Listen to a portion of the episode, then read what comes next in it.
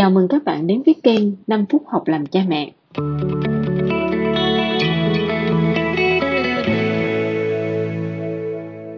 Có một câu nói rất nổi tiếng mà người ta hay kể cho nhau nghe là nếu bạn đánh giá một con cá bằng khả năng leo cây, thì cả đời con cá đó nó sẽ nghĩ rằng mình ngu ngốc. Con cá tuy là nó không biết leo cây, nhưng mà nó biết bơi. Cũng như mỗi đứa trẻ hay là mỗi người lớn thì đều có những điểm mạnh riêng. Và nếu mà mình được nhìn vào những cái điểm mạnh đó để mà cổ vũ, thì mình sẽ phát triển.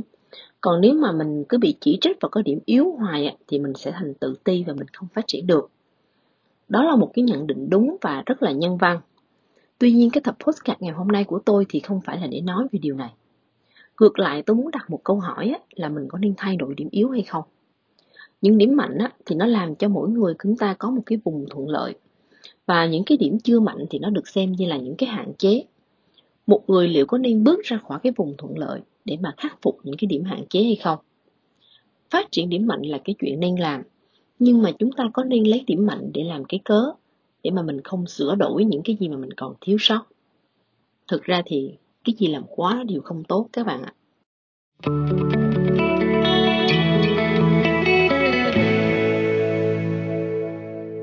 Điểm mạnh á, nó thường là một cái lĩnh vực học tập một cái năng khiếu hoặc là một cái rác tính cách nào đó. Và chúng ta thì thường rất là thích điều này. Chúng ta cố gắng tìm ra nó. Nhưng mà chúng ta tìm ra được nữa rồi thì sao? Ví dụ như tôi là một người có nhiều ý tưởng mới nè, nhưng mà tôi gặp khó trong cái việc phải kiên trì làm một việc gì đó lâu dài. Tuy nhiên thì bạn đã thấy một ai có thể đi đến thành công nếu mà họ chỉ có ý tưởng sáng tạo mới mà không cần đến sự kiên trì chưa mọi cái sự ý tưởng và sáng tạo nó chỉ có thể đi vào đời sống nếu mà nó có kiên trì là người bạn được tôi là một người ngay thẳng nên là tôi không có khéo ăn nói nhưng mà đã có ai mà có thể có một mối quan hệ chất lượng mà không biết lắng nghe, không biết trò chuyện không? Không phải vì bạn ngay thẳng mà bạn có thể cho rằng mọi điều bạn nói là đúng và bạn cứ thế bạn nói thôi. Nó còn là góc nhìn của người khác, là hoàn cảnh mà câu chuyện xảy ra nữa. Tôi giỏi những môn tự nhiên nhưng mà tôi không biết viết kêu cứu chữ nghĩa. Vậy thì bạn nghĩ những người làm khoa học tự nhiên họ viết đề tài khoa học bằng cách nào?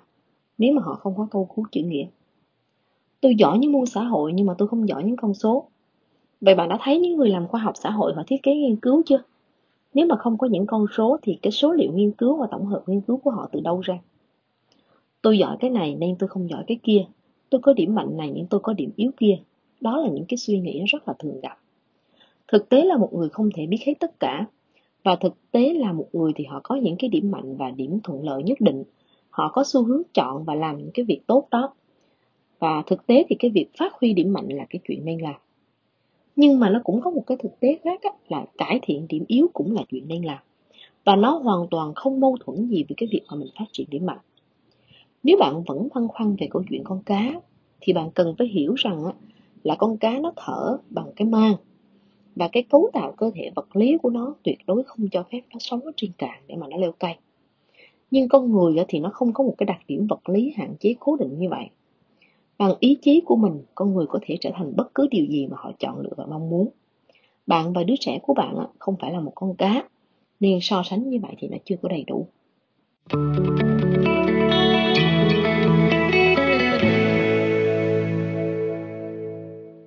Bạn hỏi tôi vậy bây giờ làm sao? Vậy là bây giờ học giỏi toàn diện à? Thì câu trả lời nó là đúng và không đúng. Đúng là bạn không nên lấy điểm mạnh làm cái cớ để mà không quan tâm đến điểm yếu cải thiện điểm yếu vẫn là một câu chuyện nên làm. Nhưng mà nó không đúng ở chỗ là mỗi người có cách cải thiện điểm yếu phù hợp với mình. Chứ không phải ai cũng giống ai. Biết mình là người thích cái mới, nhưng mà mình thiếu kiên trì. Vậy thì khi mình học một cái gì đó, làm một cái gì đó, mình dùng cái điểm mạnh nghĩ ra nhiều cách mới khác nhau để mà mình làm điều đó. Nhưng mà mình kiên định một mục tiêu để mà mình cải thiện điểm yếu của mình. Mình biết mình là người ngay thẳng đó, mình không có khéo ăn nói vậy thì trước một cái sự việc nào đó, mình dùng cái điểm mạnh của mình để mà mình đặt ra nhiều cái câu hỏi ngay thẳng với người khác, để mình tìm hiểu cho tường tận cái hoàn cảnh của sự việc với một cái sự tôn trọng dành cho người khác.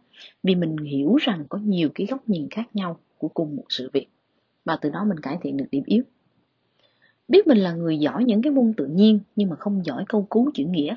Vậy thì trước khi mình nói, mình viết một cái gì đó, thì mình dùng điểm mạnh để mình lập một cái dàn ý, một cái sơ đồ logic để mà mình triển khai câu chữ nếu bạn đã từng tham gia một cái lớp học của tôi thì bạn sẽ biết rằng tôi không phải là một cái người giỏi nói dạt dạt dào cảm xúc hay là thủ thỉ truyền cảm gì cả.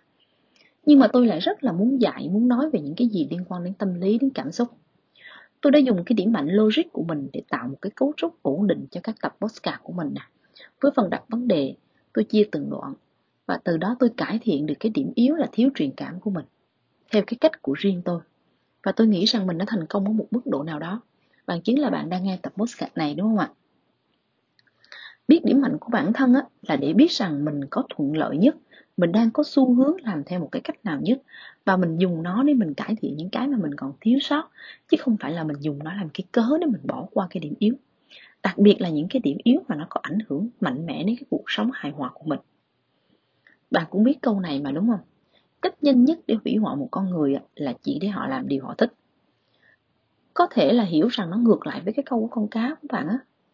Câu nói của người nổi tiếng, ngạn ngữ, ca dao tục ngữ gì thì nó cũng có ý này ý kia và có ý đó và ý ngược lại.